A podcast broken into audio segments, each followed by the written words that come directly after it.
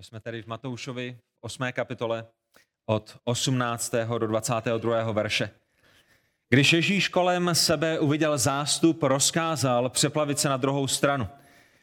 Tu přišel jeden učitel zákona a řekl mu, učiteli, budu tě následovat kamkoliv půjdeš. A Ježíš mu řekl, lišky mají doupata a nebeští ptáci hnízda, ale syn člověka nemá, kde by hlavu složil. Jiný z jeho učeníků mu řekl, pane, dovol mi nejprve odejít a pohřbít svého otce. Ježíš mu však řekl, následuj mě a nech mrtvé, ať pohřbí své mrtvé. Pane Bože, Otče náš, který jsi v nebesích, my tě prosíme i dnešního rána, aby si požehnal svému slovu. Prosíme tě, hospodine, za to, aby si svým slovem pracoval v našich životech, ať už nás, kteří ti patříme z tvé milosti, kteří jsme byli vykoupeni z tvé milosti z našich hříchů, skrze převzácnou krev Pána Ježíše Krista, která byla prolita na Golgatském kříži. Bože, prosíme tě o to, aby si požehnal nám, kteří jsme znovu zrozenými, skrze to, že Pán Ježíš na sebe vzal náš trest a třetího dne vstal z mrtvých a z tvé milosti jsme tomu mohli uvěřit a činit pokání. A hospodine, prosíme tě také za to, aby si tak požehnal každému, kdo tě možná dnešního rána nezná, kdo ti nepatří, kdo není v tvé rodině, kdo není v tvém království. Prosíme tě, hospodine, o to, aby si jim ukázal, jak nádherným, dobrým Bohem jsi. A prosíme tě o to, aby si jim ukázal, že spasení, vykoupení z hříchů není v našich skutcích, není skrze nějaký náboženský život, ale pouze a jedině v Pánu Ježíši Kristu. A prosíme tě o to, aby si každému, kdo tady je, pomáhal přemáhat překážky, které by mu stály v cestě, aby tě následoval, byl tvým a sloužil ti. Za to tě prosíme pro tvoji slávu, pro naše dobro ve jménu Pána Ježíše Krista. Amen. Amen. Můžeme se posadit. Vy víte, že v Kuřimi procházíme Matoušovo evangelium, víte, že jsme momentálně v 8. kapitole, víte určitě, že v 8. a 9. kapitole Matouš prezentuje na několika vybraných eh, zázracích Ježíšovu božskou moc. Eh, v kázání nahoře jsme viděli Ježíšovu moudrost, nyní v 8. a 9. kapitole vidíme Ježíšovu božskou moc a ten první zázrak, konkrétní zázrak, který Matouš prezentoval, bylo uzdravení malomocného. Minulý týden jsme viděli uzdravení sluhy římského setníka, viděli jsme soucit a milost, kterou pán Ježíš Kristus měl pro pohana a kterou měl pro naprosto obyčejného pohanského služebníka, otroka, kterého uzdravil na dálku, kterého uzdravil bez doteku a kterého uzdravil, aniž bychom cokoliv četli o jeho víře. Pán Ježíš nepotřebuje naši víru k tomu, aby nás byl schopen uzdravit. A potom ještě minulý týden jsme viděli ten třetí konkrétní zázrak z těch celku devíti, které uvidíme v těchto Eh, dvou kapitolách a to bylo, jak pán Ježíš vešel do domu Šimona Petra a jak uzdravil dotekem jeho tchýni, která byla kvůli horečce, pravděpodobně dost možná kvůli malárii, upoutaná, upoutaná na lůžko. A mimochodem, když jsme mluvili o Petrovi, když jsme mluvili o jeho tchýni, tak šlo o Petra, kterého římskokatolická církev považuje za svého prvního papeže. A je zajímavé, že Petr byl, co se rodinného stavu týká, ženatým, že? To je proč má tchýni. Tchýni dostanete pouze skrze manželství. A co se vyznání týká, tak Petr, toho, kterého římskokatolická církev považuje za svého prvního papeže, byl vyznáním protestantem. To znamená křesťanem, který věřil, že nejvyšší autoritou v životě křesťana je písmo svaté písma jako základ, jako nejvyšší autorita a Petr, který věřil, že Ježíš je jediným a dostatečným prostředníkem mezi hříšným člověkem a svatým Bohem. To byl Petr, to byla jeho tchýně, kterou pán Ježíš uzdravil a my víme, jak jsme četli ještě eh, v těch eh, minulých verších minulý týden, že pán Ježíš toho stejného dne, toho sobotního dne na sabat udělal ještě v Kafarnou mnoho dalších zázraků, že toto nebyly jediné zázraky, které tam proběhly, byly to zázraky, které dosvědčovaly, že pán Ježíš není pouze pravdivě člověkem, ale že je také pravdivě a skutečně Bohem. A kdybyste nalistovali ještě o pár veršů dříve, v 8. kapitole 16. verši, my jsme četli minulý týden týden o tom, jak k němu ten stejný večer, toho sobotního večera, přišel zástup lidí a pán Ježíš uzdravil všechny ty, kteří potřebovali uzdravení a všechny ty, kteří byli posedlí démony, pán Ježíš vysvobodil ze zajití těchto zlých duchů. To znamená, pán Ježíš měl velice, velice rušný den. A byl to jedinečný předobraz, Božího království, který nám Matouš vykresluje nejenom tento den, nejenom tu sobotu, kdy Pán Ježíš uzdravoval, ale skrze Ježíšovy zázraky. A jednoho dne, tak jak nám tento předobraz Ježíšova uzdravení na této zemi naznačuje, již nebudou žádné nemoci, až budeme s pánem Ježíšem Kristem v jeho nebeském království. Už nebudou žádné nemoci, už nebudou žádný zlí duchové, už nebudou žádný, žádní démoni, kteří by sužovali život lidí. Nebude žádná smrt, nebude žádný smutek, nebude žádné vyčerpání, nebude skla, žádná skleslost, nebude žádný strach ze smrti a ze všech těchto věcí. A dokonce nebude ani žádný hřích a žádné pokušení. A žádný svět, který by nás vábil v nebeském království, bude jenom věčný život, bude věčná radost, bude to věčné uzdravení jak z našich hříchů, tak také věčné uzdravení z našich fyzických nemocí. Bude jenom svatost, bude čistota, bude touha po věčné oslavě hospodina. A to je ten den, na který my se těšíme, že budeme s Bohem, že budeme s Kristem v jeho nebeském království a, a ty záběry, ty, ty ochutnávky, které nám Matouš dává v jeho evangeliu skrze Ježíšovi zázraky, kdy, kdy v Palestíně nebyl jediný nemocný, kdy v Palestíně nebyl jediný posedlý zlým démonem, kterého pán Ježíš uzdravil, je, je zábleskem, je předobrazem, je ochutnávkou toho, na co se těšíme, až nás pán Ježíš Kristus odvolá z této země. Buď skrze smrt, nebo skrze to, že se Ježíš vrátí zpět a veme nás, abychom byli tam, kde je on. A tak pán Ježíš má za sebou dost náročný den, že? Uzdravil malomocného, uzdravil setníkova sluhu, uzdravil uh, Petrovu tchýni, potom ještě večer přišel zástup lidí, uzdravil všechny z nich, vyhnal démony z těch, kteří byli posedlými. Všechny tyhle ty tři zázraky se odehrály v ten den v Kafarnou. Ježíš viděl potřeby, které zástup měl a lidé na druhou stranu velice jasně viděli Ježíšovu božskou moc, že lidé, kteří přišli a zažili to a viděli to, si neřekli, ty jo, to je dobrý chlapík, to je dobrý morální učitel, to je, to je fajn filozof, ne, viděli božskou moc, která vycházela z Pána Ježíše Krista, protože Ježíš je věčně existujícím božím synem. A nyní v ten moment, ve kterém se nacházíme právě teď v Matoušově evangelium, je, je čas, který nastal k tomu, aby pán Ježíš se přepravil, přeplavil, možná raději řečeno, na druhou stranu Genezareckého jezera. Že? On, on se chce vydat na druhou stranu. To jezero je tak velké, že, že ho někteří nazývají mořem. A on chce se přeplavit na druhou stranu, chce odjet hlásat zprávu o božím království i dalším lidem. Vy víte, že ten primární důvod, proč Pán Ježíš Kristus přišel na tenhle svět, nebylo, aby nás zbavil našich fyzických nemocí, že to je, to je takový vedlejší produkt toho, že Bůh je na této zemi s námi. Tím hlavním, proč Pán Ježíš přišel, bylo, aby hlásal evangelium Božího království, aby lidé mohli mít odpuštěny jejich hříchy, proto aby, aby byli usmířeni se svatým Bohem, ale, ale když máte Boha mezi sebou a, a Boží moc mezi sebou, tak samozřejmě dochází i k uzdravení a tak Ježíšovým hlavním záměrem nebylo uzdravovat nemoci, ale hlásat evangelium Božího království. Je na jedné straně Genezareckého jezera chce se vydat na další stranu, aby i tam lidé slyšeli o tom, co Bůh vykoná skrze jeho zástupnou oběť. A tak jsme v 18. verši našeho textu a sledujte společně se mnou a my čteme, když Ježíš kolem sebe uviděl zástup, rozkázal přeplavit se na druhou stranu. Uzdravili jich nemocné, jdeme o dům dál, jdeme do dalšího města, jdeme do dalšího regionu, jdeme, jdeme, jdeme hlásat království nebeské i dalším lidem. A právě v tento moment za ním přichází několik lidí s tím, že ho chtějí následovat. Chtějí být jeho učedníky, to je to, co jsme viděli v našich verších. V kázání nahoře slyšeli, s jakou autoritou Ježíš kázal, že? Byli ohromeni, byli unešeni, byli, byli, byli vytrženi. A skrze jeho zázraky viděli jeho božskou moc, v jeho slovech poznali moudrost, kterou nikdy předtím nepoznali. Slyšeli jejich rabíny, slyšeli jejich učitele a přichází k Ježíšovi a říkají, my jsme nikdy nikoho neslyšeli kázat s takovou mocí, jakou máš ty. Je to naprosto dech beroucí.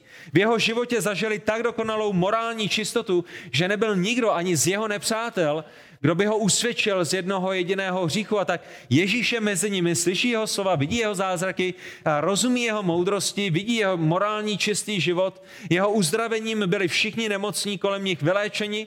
Také viděli, jakou má nadvládu nade vším, dokonce i nad, nad zlými duchy, že když, když vyhání démony z lidí, kteří jsou jimi sužováni a vidí, že Ježíš bude odjíždět a musí se nyní rozhodnout. Musí se rozhodnout, co udělají. Půjdou za ním, budou ho následovat, budou jeho učedníky, anebo, nebo zůstanou na tom místě, kde jsou, že? A tak to zkuste romýšlet. Ježíš je mezi vámi. Ježíš je ve vašem městě. Slyšíte jeho slova, vidíte jeho moc, jak uzdravuje, jak vyhání démony, jak, jak učí s jedinečnou autoritou, jakou nadvládu má nad tímto světem. A ve vaší hlavě je nyní, co udělám. Půjdu za ním, anebo zůstanu a jenom otočím list a, a přepnu na další televizní kanál a budu sledovat nějakou jinou show, co udělám. A v textu uvidíme nejenom, že jsou zde někteří, kteří ho chtějí následovat, ale také uvidíme reakci Pána Ježíše Krista, která proniká k samotnému jádru problému každého jednoho člověka, že? Lidé přicházejí, říkají Ježíšovi, my tě chceme následovat a my potom také uvidíme Ježíšovou odpověď, která jde přímo do jejich srdce která jde k překážkám, které jim brání ve skutečném následování Krista, která jde k pokladům jejich srdce, kterých si cení víc, než si cení Krista, která jde k důsledkům učednictví, které nejsou tito lidé, kteří přichází za Ježíšem ochotní přijmout, která Ježíšova odpověď, která jde k obětem, které nejsou ochotní podstoupit a jde také k modlám, které uctívají v hloubi svého srdce, nechtějí je zničit, nechtějí je odstranit, proto aby měli prostor pro uctívání Ježíše, a tak Ježíše nakonec následovat nebudou. A tou první překážkou následování Krista, kterou nám Matouš prezentuje v našem dnešním textu, je láska k pohodlí, milování pohodlí. První bod našeho kázání a budou celkem tři, milování pohodlí. V Matoušovi v 8. kapitole 19. až 20. verši, to je ten problém, to je to hlavní jádro problému. Tu přišel jeden učitel zákona a řekl Ježíšovi, učiteli, budu tě následovat, Kamkoliv půjdeš. Tento učitel zákona je člověk, který má mezi Židy nesmírnou autoritu. Že? Když slyšíte učitel zákona, tak si vybavíme někoho, kdo je vysoce postavený. Vybavíme si někoho, kdo má výsadní postavení, kdo má nesmírnou autoritu. Je to někdo, kdo je oficiálním učitelem písma v židovském národě. Že? Když přijdete v Brně na náměstí, v Kuřimi na náměstí, je tam spousta obyčejných lidí a, a potom je tam pan ředitel nebo pan doktor, že? A všichni, o pane doktore, o pane řediteli, dobrý den. Všechny ostatní přehlížíte, ty pozdravit ani nemusíte, ale je tady pan inženýr, je tady pan doktor, je tady, je tady učitel zákona. Má to výstavní postavení a, a přemýšlejte o tom, učitel zákona, kterého všichni následují a od kterého všichni chtějí slyšet, ale, ale který sám nemá potřebu někoho následovat, který sám nemá potřebu, aby, aby, aby za někým šel, protože on má to výsadní postavení. A tak je na nejvýš podivuhodné v tomto historickém záznamu, že přichází tato osoba k Ježíšovi, oficiálně nevzdělanému učiteli. Pán Ježíš nebyl z rabínské školy nějakých výsadních rabínů, že? Lidé, když se na něj podívali a slyšeli o jeho moudrosti, tak říkali, není tohle to syn tesaře? jako nedostal nějaké, nějaké zvláštní vzdělání, tak jako třeba apoštol Pavel v Jeruzalémě pod Gamaliliem, tak máme zde někoho ve výsadním postavení, kdo přichází k někomu oficiálně nevzdělanému s tím, že ho chce následovat a to je opravdu podivuhodné, je to zarážející. A všimněte si, nejenom, že ho chce následovat, nejenom Ježíši, řekni mi, kde, kde budeš mít svůj další koncert, kde budeš mít další vystoupení, dej mi nějaký kalendář akcí a, a já zkusím dojet do Ostravy, zkusím dojet do Prahy. Nejenom to, že s ním chce jít na druhý břeh a, a, a potom uvidíme, jak se věci mají, ale všimněte si, učiteli, budu tě následovat, kamkoliv půjdeš. Učiteli, rabi, mistře. Zkuste to rozmýšlet.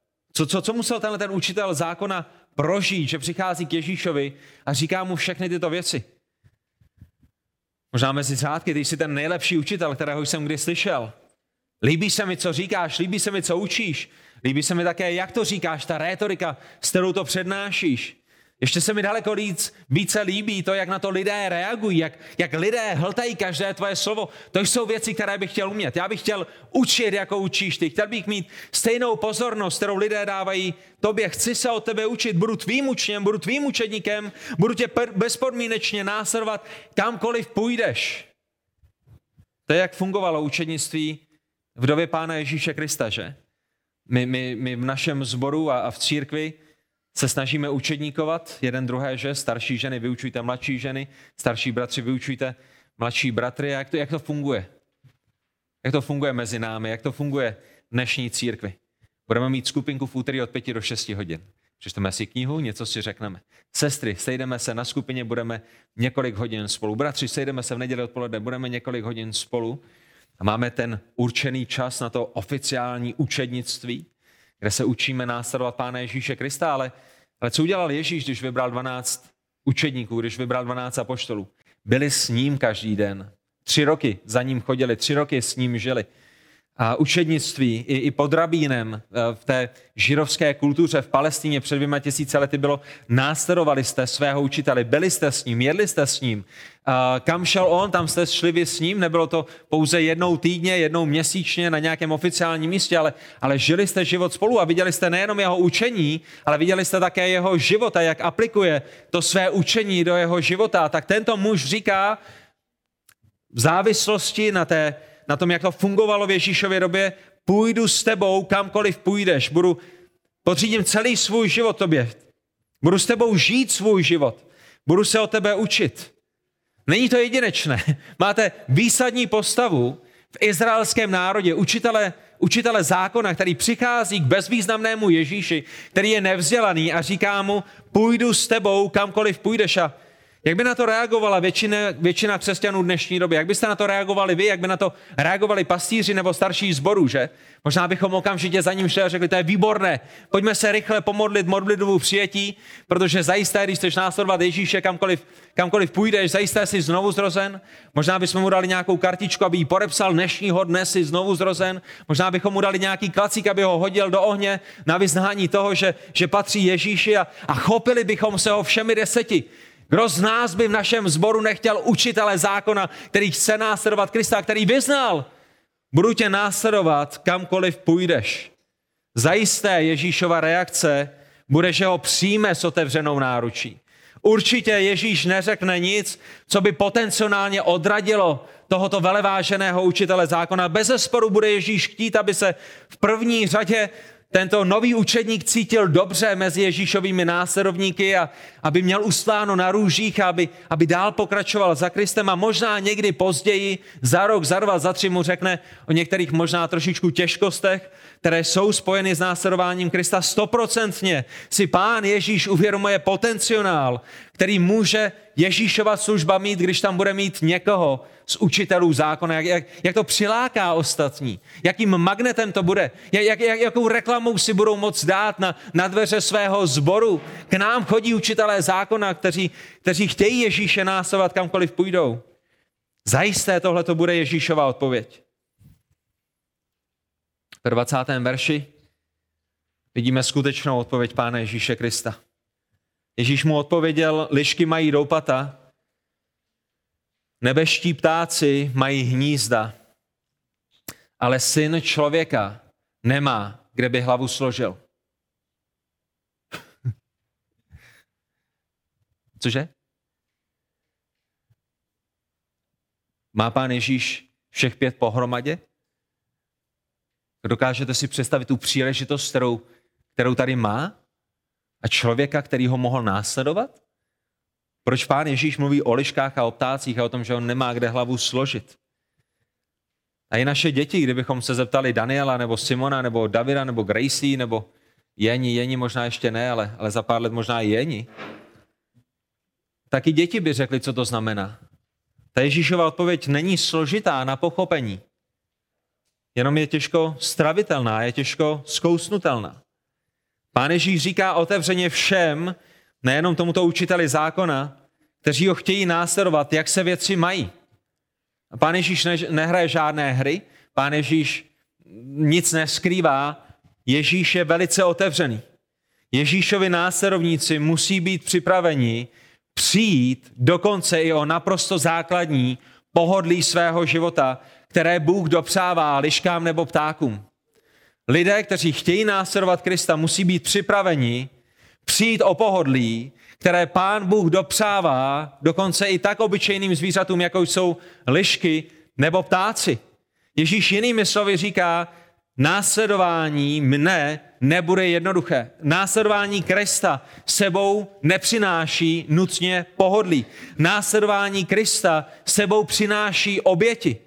Lišky mají kde spát, ptáci mají kde hnízdit, ale já, syn člověka, nemám, kde bych hlavu složila. A to je jasná skutečnost, kterou vidíme z Evangelií. Není to tak? Když čtete o Pánu Ježíši Kristu v Evangelích, kde spal? Když čteme v Evangelích a všichni se vydali do svých domovů, vidíme Ježíše, jak jde například do zahrady Getsemanské, nebo jak jde na Olivovou horu. A není to nutně jenom kvůli tomu, aby se tam modlil, ale jednoduše také proto, protože neměl svůj vlastní domov. V evangelích vidíme, jak je Ježíš znovu a znovu závislým na pohostinnosti lidí, na pohostinnosti žen, které, které s ním cestují, které otvírají své domovy. A, a to jsou ta místa, kde pán Ježíš bydlí, kde, kde pán Ježíš nocuje. Mnohokrát mu za polštář je jenom nějaká hrouda hlíny nebo tvrdý kámen. A přikrývkou mu je samotné nebe, protože nemá žádné deky a nemá žádné pohodlí, které by bylo spojeno s tím, že má dům nebo byt. Jestli si stěžujete na to, že máte malý byt, pán Ježíš neměl ani malý byt. Jestli si stěžujete na to, že nemáte kde vařit, že máte starou kuchyň, pán Ježíš neměl ani kuchyň. Neměl postel, neměl polštář. Ale otázka je, proč to pán Ježíš zmiňuje. Budu tě následovat kamkoliv půjdeš a odpověď je, lišky nemají doupata, lišky mají doupata, ptáci mají hnízda, ale syn člověka nemá, kde by hlavu složil. Proč to pán Ježíš zmiňuje? Proč? Protože pán Ježíš vidí do jeho srdce. Není to tak?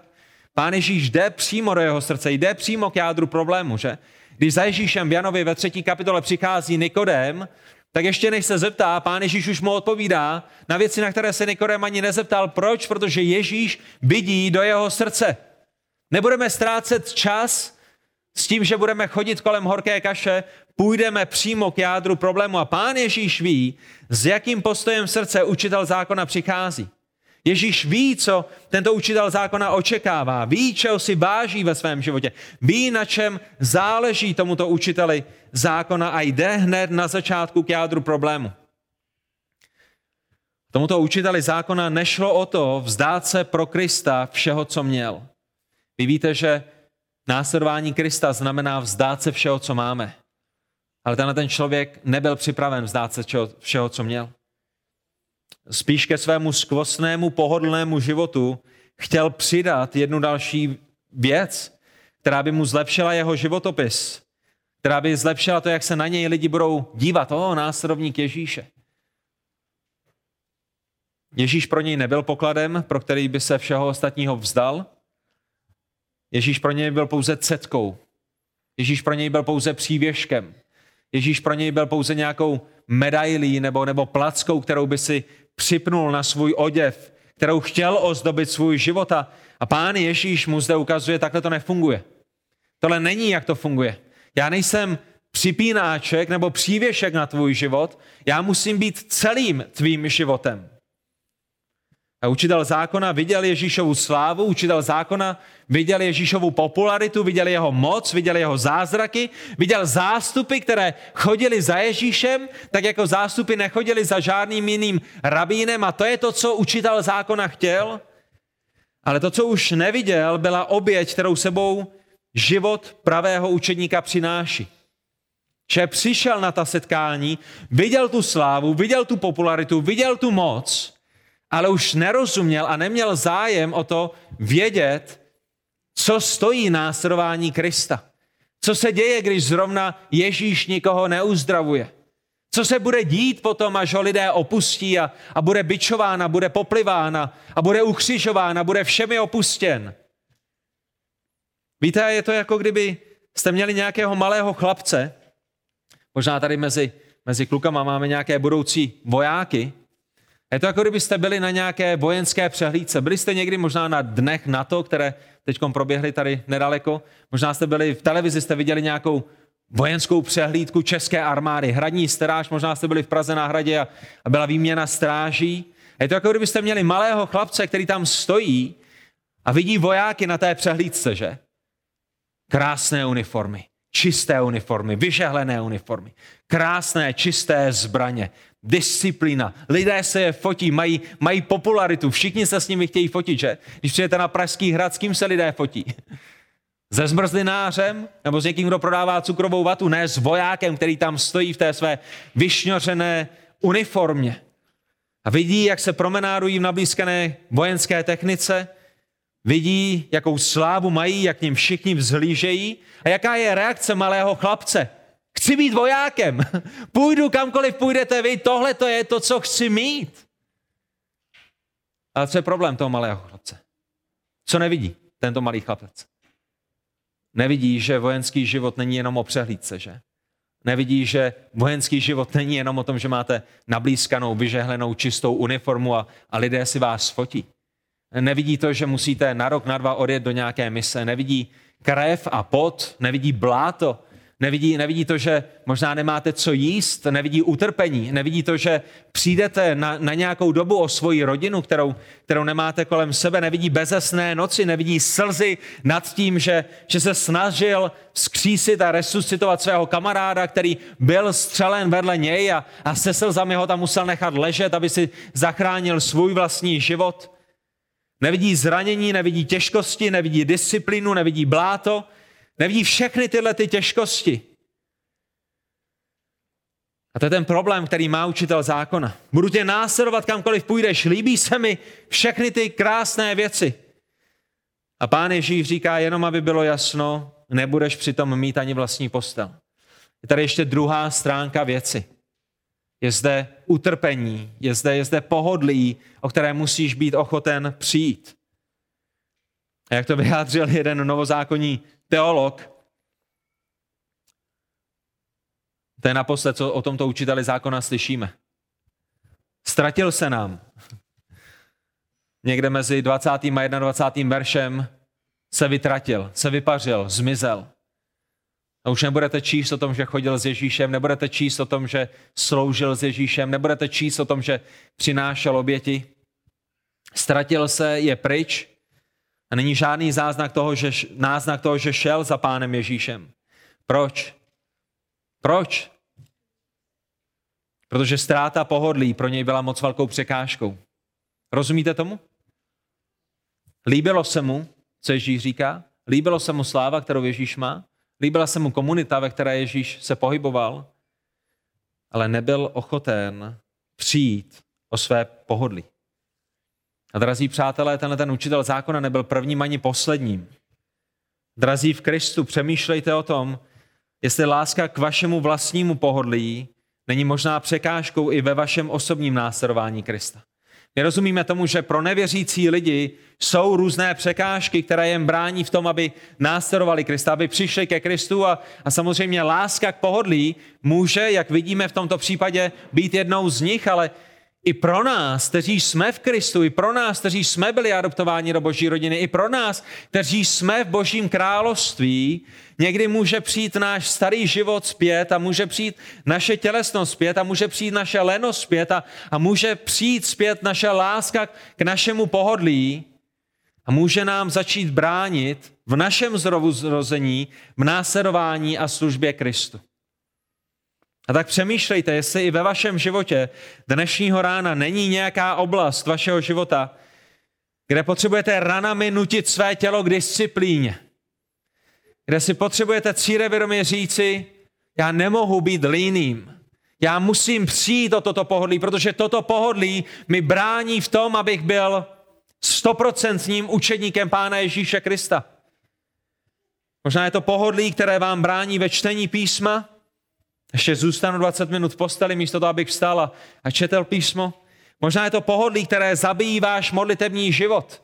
Je to moc těžké se soustředit, je to moc těžké přemýšlet o lidech ze sboru, je to moc těžké modlit se za neznovu zrozené přátele. Raději udělám něco pohodlnějšího. A je to pohodlí, které možná ničí i vaší službu. Je to možná vaše pohodlí, které ničí vaší pohostinnost. Je to možná vaše pohodlí, které ničí vaší evangelizaci, je, je jednodušší, je pohodlnější zůstat doma. Je pohodlnější, jednodušší mít na starost jenom sám sebe. Je to pohodlnější. A tak ne pouze pro nevěřící, neznovu zrozené, ale i pro znovu zrozené může být láska k pohodlí překážkou k následováním Krista. Jste pohodlnými? Milujete pohodlí? Já ano. Když se mě zeptáte, proč si neudělal tady to, proč si neudělal tamhle to, proč si nešel sem, proč si nešel tam, proč si nezavolal těmhle těm lidem, protože bylo pohodlnější jim nezavolat. Protože bylo pohodlnější nejít v úterý na evangelizaci. Protože bylo pohodlnější nejít někomu pomoct přestěhovat nábytek, protože vždycky, když stěhujeme nábytek a oni řeknou, mám pro tebe jenom jeden stůl, tak to skončí s tím, že je to stůl ve osmém patře, kde není ani výtah a vy jste ten jediný, kdo to má nosit, protože zrovna ten, který má ten stůl, má zlomený obě ruce.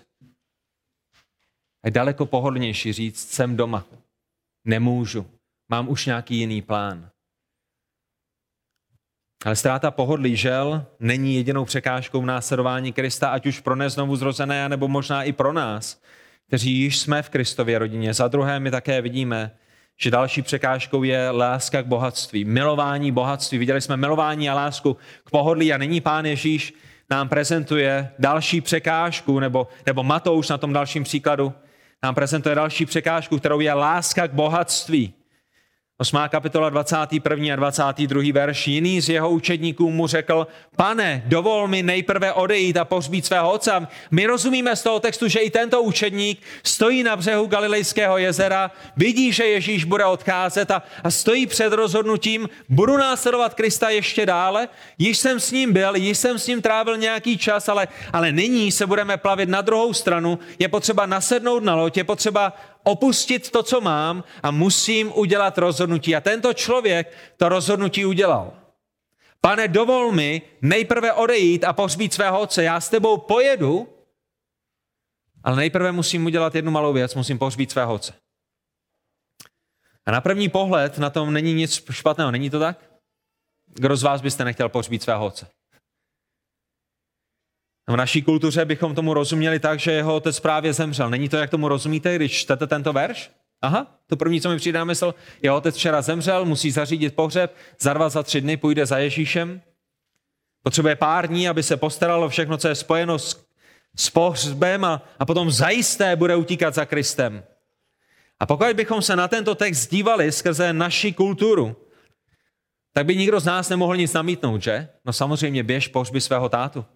A Ježíšova slova, která následují, kdybychom se na to dívali skrze naši kulturu, by nám mohla připadat hodně tvrdá, že? Tady je člověk, který ho chce následovat, který už udělal to rozhodnutí, že za ním půjde. A Ježíš mu odpovídá, následuj mě a nech mrtvé, ať pohřbí své mrtvé. Nech tam svého tátu ležet, někdo jiný ho pohřbí, ty pojď za mnou. Následuj mě a ani se nepostarej o pohřeb svého otce, to snad pán Ježíš nemůže myslet vážně. Drazí v Kristu, otec tohoto člověka nebyl mrtvý a nepotřeboval ani pohřeb.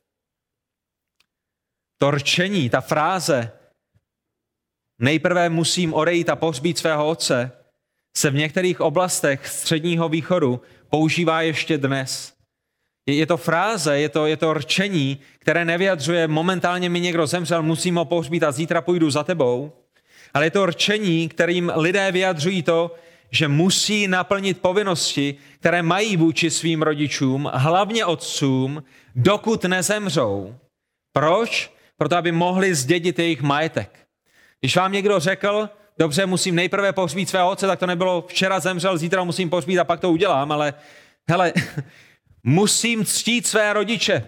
Jsou živí, jsou zdraví, jsou plní elánu a příštích 20-30 let se o ně musím starat, proto, abych jednoho dne, až zemřou, mohl získat to, co mi právem náleží. Jinými slovy, syn, který slouží, je syn, který dědí. Syn, který odchází, syn, který se nestará, nebude synem, který bude dědit. Jinak řečeno, Ježíš, já tě budu následovat, ale nejdřív, nejdřív, nejdřív si musím zajistit svoje dědictví. Víš, Ježíši, už pět let jsem se staral o otce, už deset let jsem se staral, už, už dvacet let jsem se o ně starala a možná ještě, možná už to bude trvat jenom pět let, možná už jenom deset let a potom všechny jeho statky, všechny jeho domy, všechny jeho pole, všechny jeho zvířata, všechny jeho peníze získám. Já nechci promarnit uplynulých 20 let, kdy jsem mu sloužil, a nyní to opustit. Musím si napřed zabezpečit bohatství, na které už několik let čekám, přeci to nyní nevzdám. Ale Ježíši, Ježíši, podívej se, tady jak se věci mají. Ty běž napřed, Protože já se nyní nemůžu zdát svého bohatství, ale Ježíši, hned jak si to pořeším, hned jak táta zemře, hned jak poslední vůle bude naplněna a já získám toto dědictví, hned se za tebou vydám. A Ježíši, neboj se. Přemýšlej, přemýšlej o tom, jak, jak nápomocným budu tvé misi se všemi těmi peníze, které, které přinesu do tvého týmu. A podívejte se znovu na odpověď našeho drahého spasitele, Pána Ježíše Krista. Následuj mě. A my tam slyšíme to, následuj mě nyní. A nech mrtvé, ať pohřbí své mrtvé. Ježíšovou odpovědí nebylo, jasně, není problém, já, já počkám. Jeho odpovědí nebylo určitě napřed si zařiď všechno, co potřebuješ. Ježíšovou odpovědí nebylo ano, naprosto chápu, to dává smysl. Každý si přece musí zajistit nějak budoucnost a až si ji zajistíš, tak přijď za mnou. Rád na tebe počkám pár let, tvoje dědictví se nám bude hodit, takže až dáš věci do pořádku, tak přijď, co bychom si bez tvého dědictví počali. Ježíšovou odpovědí nebylo ani chápu, že máš nějaké povinnosti. Ježíšovou odpovědí není chápu, že máš nějakou práci, kterou musíš udělat. Odpovědí Pána Ježíše Krista není ani prozba o to, aby, aby ho někam ve svém volném čase vmáčknul, že? Pán Ježíš nestojí a neškemrá a neříká, vím, že máš hodně práce, vím, že máš hodně zodpovědností, vím, že se musíš postarat o tvé dědictví, prosím tě, jenom, jenom, jenom, jenom Franto, Pepo, Jirko, Hinku, Veléme, Jarmilo, prosím tě, podívej se na svůj kalendář a, a kdyby si v příštích třech měsících měl, měl 15 minut nebo, nebo 20 minut nebo hodinu, já budu strašně věčný. To mě bude stačit, nic jiného nechci. To není, co pán Ježíš říká. Pánu Ježíši nestačí pár hodin, podle toho, jak se to tomuto člověku bude hodit. Pán Ježíš mu neříká, dobře, hele, žádný stres, žádný tlak, hlavně se necíť pod tlakem v tom, že mě musíš následovat. Všichni máme své povinnosti, já počkám, já, já budu v klidu stát na druhé koleji, já budu v klidu hrát druhé housle a až, až bude čas, až po mně šáhneš, tak můžeme to roztočit dohromady. Jaká je Ježíšova odpověď? Následuj mě a nech mrtvé, ať pohřbí své mrtvé. Pán Ježíš Říká, nech duchovně mrtvé, ať se postarají o věci tohoto světa. Nech, nech svého duchovně mrtvého bratra, nech své duchovně mrtvé příbuzné, aby se za pět, deset, patnáct let postarali o tyhle věci. Ty buď zaměřen na věci nebeské. Ty buď zaměřen na Boží království, ty, ty neměj strach o, o tvé pozemské dědictví, ale investuj do svého nebeského království. Pojď investovat do věčného ovoce. Pojď se starat o poklady nebeského království. Světské nech světským, světské nech za sebou. My nepotřebujeme tvoje dědictví. Ty nepotřebuješ toto dědictví, je zde něco daleko důležitějšího. A opět, drazí v Kristu, milování pohodlí i milování bohatství nemusí být překážkou v následování Krista pouze pro neznovu zrozené. Není to tak? A možná máte kolem sebe lidi, kteří jsou neznovu zrození a abyste s nimi sdíleli evangelium a říkali jste jim, že potřebují vložit svou naději v Krista a potřebují činit pokání a oni řekli, jo, jednoho dne to pořeším, jednoho dne to, to udělám, ale napřed musím podojit, napřed musím posekat, napřed musím spravit dům, napřed musím všechny tyhle ty věci dodělat a, a všechny tyhle ty věci dám do pořádku. Tak potom se budu věnovat své duši. Ale oni nejsou těmi jedinými, kterým by bohatství bránilo ve službě Kristu. Není to tak? Se stejným pokušením může zápasit i znovu zrozený člověk a možná se stejným pokušením zápasíte každý jeden z vás i dnešního rána. Já vím, že s ním někdy zápasím. Pohodlý, odpočinek, lehký život, moc se nezapotit, dělat jenom to, co mě baví, jen na co mám chuť, jen když se mi zrovna chce, když se mi to zrovna hodí, jsou věci, které ničí potenciál mnoha následovníků Krista. Že ten potenciál tam je. Duch svatý ve vás je. Pán Bůh vám ve svém slovu dává všechno, co potřebujete k tomu, abyste mu sloužili, abyste ho následovali, ale, ale je zde je zde problém, je zde nějaká pijavice, je zde, je zde něco, co vám brání, je zde překážka, to může být jak pohodlí, tak bohatství. Já toužím po zajištění svého života. Píšám, můj táta má velkou firmu a já potřebuji ji zdědit. Nechci, aby to přišlo v niveč. Rodiče mají velký dům a opravdu by bylo vhodné, když teď mám manželku a, a čtyři děti, kdybychom ho zdědili. A já potřebuji hlavně investovat do svých rodičů a hlavně potřebuji investovat do své rodiny a, a hlavně se musím postarat o to, že to zdědím já a ne, a ne brácha. Někdo miluje život na vysoké noze, někdo miluje luxus a, a proto, aby si luxus zajistil, tak musí méně sloužit Kristu a více pracovat. A přátelé, když mluvíme o luxusu, tak nemyslete pouze o těch, kteří jezdí v Mercedesech a, a v nějakých Rolls Roycech a těchto věcech. I chudáci touží po luxusu. A jejich luxusem možná budou hodinky za 100 korun, zatímco pro někoho jiného bude luxus hodinky za 100 tisíc korun. Ale i chudákům, ubožákům, pro které je luxus hamburger za 30 korun v McDonaldu, mohou milovat luxus a bohatství více, než milují Krista. A láska k bohatství a, a k nějakému takovému standardu jim může být překážkou v následování Krista. Ať už nevěřícím, ale stejně tak věřícím. I, i znovu zrození křesťané mohou mít milostnou aféru s pozemským bohatstvím které jim často může bránit v následování Krista. A to je proč je dnešní slovo tak důležité, protože i vás dnešního rána, stejně jako mne v uplynulém týdnu, vede ke zkoumání našich životů a ke zkoumání našeho srdce a, a co je tím, co v našich životech skutečně milujeme, čeho se nejsme ochotni vzdát, ale čeho se musíme vzdát, pokud máme být věrnými služebníky Krista. Jaké překážky musíme zbořit. Jaké mosty musíme spálit. Jaké zdi musíme zničit proto, aby cesta za Kristem byla volná a bez, úprap, bez útrap. A pokud můžu položit osobní otázku jednomu každému z vás, jaké důvody, možná jaké výmluvy vám brání k horlivější službě Kristu?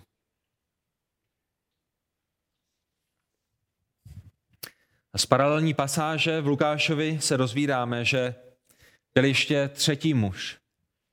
Ještě jeden člověk, který ten den s Ježíšem mluvil a který nám dává ještě jeden příklad překážky, která brání v následování Krista. Kdybyste nalistovali Lukáše devátou kapitolu, tak uvidíte, že od 57. do 62. verše máme paralelní pasáž s tou, kterou studujeme v Matoušovi a uvidíte, že doktor Lukáš ještě přidává třetího muže, který ten den také přišel za Kristem. A to je tedy dnešního rána zakončíme ve třetím bodě našeho kázání, protože třetí překážkou není pohodlí ani bohatství, ale něco daleko osobnějšího a tím je rodina.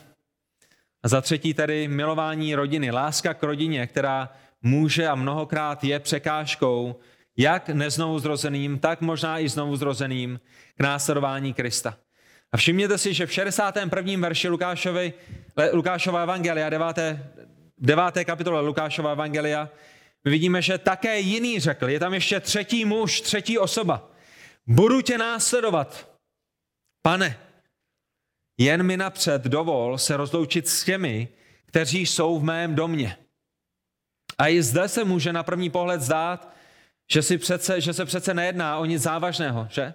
Ježíš odchází, lidé se musí rozhodnout, jestli ho budou následovat a, a je zde člověk, který ho chce následovat, dokonce mu říká, pane, já tě budu následovat, ale, ale jenom mě nechať zaběhnu domů a, a řeknu, řeknu s Bohem své rodině.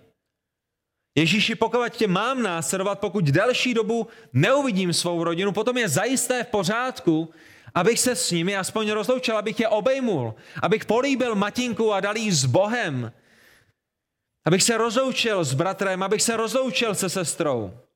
Ježíši, budu tě následovat. Jsem rozhodnutý. Jen mi napřed dovol, abych se rozloučil. A v 62. verši vidíme, jak na to pán Ježíš zareagoval. Nikdo, kdo vloží svou ruku na pluh a ohlíží se zpět, není způsobilý pro boží království. A tak zkuste domyšlet, domyslet tu ilustraci, kterou pán Ježíš používá. Že v té době pána Ježíše Krista jste měli zvíře, za které jste zapřáhli pluh, na tom pluhu bylo byl nějaký řemen, který jste si dali, dali na rameno, měli jste pole před sebou dirigovali jste zvíře, aby jelo rovně a vy s tím pluhem, abyste rovně orali, že jedna, jedna brázda, druhá brázda, třetí brázda. A co se stalo v momentě, kdy jste se ohlídli za sebe? To stejné, co se vám stane, když se na D1 podíváte za sebe, když řídíte auto, že? Dáte si ruku na volan, říkáte si, zajisté pojedu rovně. a jenom se podívám, co se tam vzadu stalo, jenom se podívám na toho Pražáka, který tam za mnou troubí a jak se díváte do zádu, tak ztrácíte záměr. A když se podíváte na pole, tak vidíte, kdo se díval dopředu a vidíte, kdo se díval dozadu, protože ta, ta brázda bude klikatá. To je přesně ta ilustrace, kterou pán Ježíš dává. Kdo vloží ruku na pluh, kdo se rozhodl k nějaké práci, kdo se rozhodl, že půjde nějakým směrem, kdo je volán k nějaké službě, se již nesmí ohlížet zpět, protože to ohlédnutí zpět způsobí to, že neskončíte tam, kde skončit máte. A stejnou logikou Ti, kteří se vydají za Ježíšem, se musí dívat ku předu, ne na věci, které jsou za nimi, ale na věci, které jsou před nimi. Musí sledovat tu práci, kterou je potřeba vykonat na božím díle a neotáčet se zpět k věcem, které by je strhávaly a sváděly. Nesmí se dívat zpět, možná i na lidi, které jste opustili a kteří vás budou vábit zpět, kteří vás budou držet zpět, kteří se vás budou snažit strhnout zpět o té služby, která je vám dána na božím díle. Proč ale pán Ježíš dává tuto odpověď muži, který se chce jít jenom rozloučit se svojí rodinou? Protože vidí opět do jeho srdce, že? Vidí jeho srdce, vidí jeho motivy, vidí, proč se chce jít rozloučit a, a vidí problém v jeho rodině, který tam je. Vidí, jak je pro něj rodina důležitá. Možná je to jeho manželka, možná jsou to jeho děti, možná je to jeho maminka, možná je mamánek, mazánek, možná je to jeho tatínek a, on potřebuje být s nimi a, a chce jít za Ježíšem. Má, má ten momentální záblesk osvícení díky Duchu Svatému. Vím, kam chci jít, ale nech mě se rozloučit, nech mě to skonsultovat se s, s mojí rodinou. A pán Ježíš říká, time out. V momentě, když jdeš zpátky, tak už se nevracíš. Já znám tvoji rodinu. Já znám tvoje srdce. Já vím, jak na tom seš a vím, jakým pokušením ti to bude. Vidí, jak důležité jsou rodinné vztahy a vazby. Vidí, jak důležité jsou názory této rodiny pro muže, který je u Ježíše. A vidí, že jakmile se ohlédne zpět, tak ztratí záměr z věcí, které jsou před ním. Bude stažen, bude sveden, bude báben, bude strháván, bude pod tlakem rodiny, která na něj má veliký vliv. Možná se mu rodina bude vysmívat, možná jim rodina bude pohrdat, možná jim bude manipulovat, možná na něj bude naléhat a bude mu říkat, jak bys mohl jít za Ježíšem, my jsme tvoje rodina, my jsme do tebe investovali, my ti připravujeme dědictví, my jsme ti dali vzdělání. My tady máme své rodinné tradice. Jak by si nyní nemohl být na obědě s námi? Jak by si nyní nemohl jet s námi na dovolenou? Jak by si nyní nemohl pokračovat v životě zpátky? Podívej se na všechno, co jsme do tebe investovali. Zneuctíš svoji rodinu, zneuctíš své rodiče, zneuctíš své prababičky a pradědečky. My všichni jsme vyrůstali v tomto náboženském systému a ty nyní chceš jít tímto směrem? A tento muž se ohlídl zpět Šel se rozloučit, jeho rodina mu to rozmluvila, ztratil svůj záměr, jeho srdce nepatřilo celé Kristu, Kristus nebyl jeho největší láskou a proto nebyl hoden nebeského království a proto o něm už nikdy nečteme. Nebyl jako poutník v cestě poutníka od Johna Banyana. Četli jste poutníkovou cestu od Johna Banyana? Který opouští město zkázy, Zatímco na něj jeho manželka a děti a kamarádi a příbuzní volají, zbláznil ses, kam jdeš, zůstaň s námi. To je přesně ta, ta rodina, za kterou on se nesmí ohlédnout. Kdo by nešel zpět za svou ženou? Kdo by nešel zpět za svými dětmi? Ne, on, on míří k nebeskému městu. On míří za Kristem a nesmí se ohlédnout zpět. Kristus nebyl největším pokladem, Kristus nebyl největší láskou a proto tento muž nebyl hoden Božího království. A to je chyba, kterou nesmí opakovat nikdo z nás. A pán Ježíš to řekl velice jasně v Matoušovi v 10. kapitole 37. verši. Kdo má rád otce nebo matku víc než mne, není mne hoden. A kdo má rád syna nebo dceru víc než mne, není mne hoden. U Lukáše ve 14. kapitole 26. verši to pán Ježíš říká to stejné, jenom ještě s větším důrazem. Přichází-li někdo ke mně a nemá v nenávisti svého otce a svou matku, manželku a děti, bratry a sestry, ano i vlastní duši, nemůže být mým učedníkem.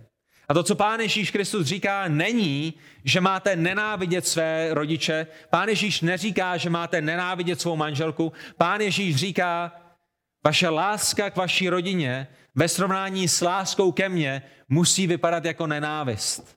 My máme milovat své bližní, my máme milovat své ženy, my máme milovat své rodiče, ale, ale když by někdo měl porovnat naši lásku pro naši rodinu s láskou, kterou máme pro Krista, tak by musel říct, jo, on nenávidí svoji rodinu, i když ji milujeme. Rozumíte tomu?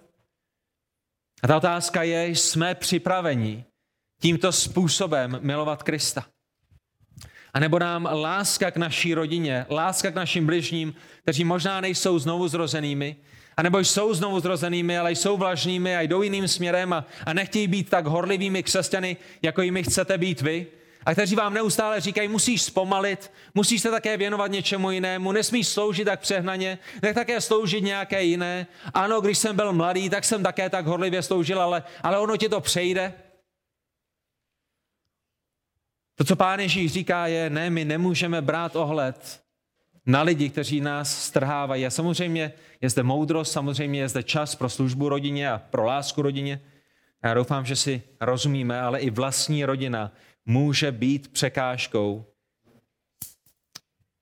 Nejenom proto, aby lidé šli za Kristem poprvé, ale také vám, kteří jste znovu zrozenými a kteří možná budete bržděni nebo vábeni nebo, nebo lákáni svojí vlastní rodinou.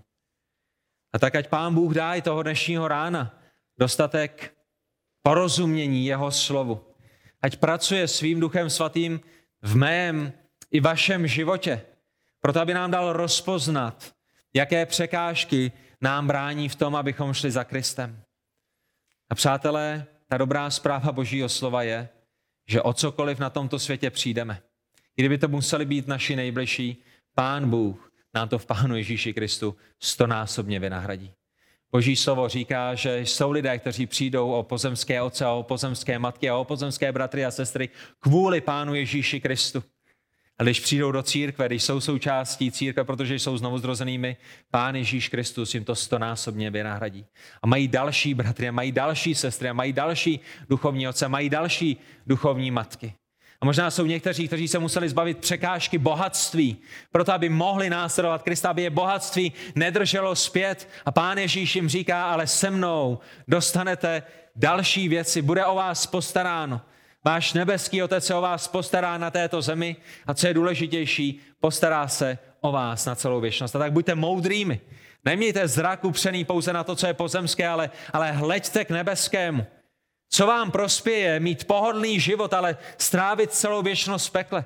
Co vám prospěje k tomu získat bohatství a, a získat to své dědictví na této zemi, ale, ale přijít o celou věčnost u Krista a v božím království? Co vám prospěje mít své nejbližší na této zemi kolem sebe, ale nemít Boha stvořitele jako svého otce a Pána Ježíše Krista jako svého bratra, který vás vykoupil z vašich hříchů?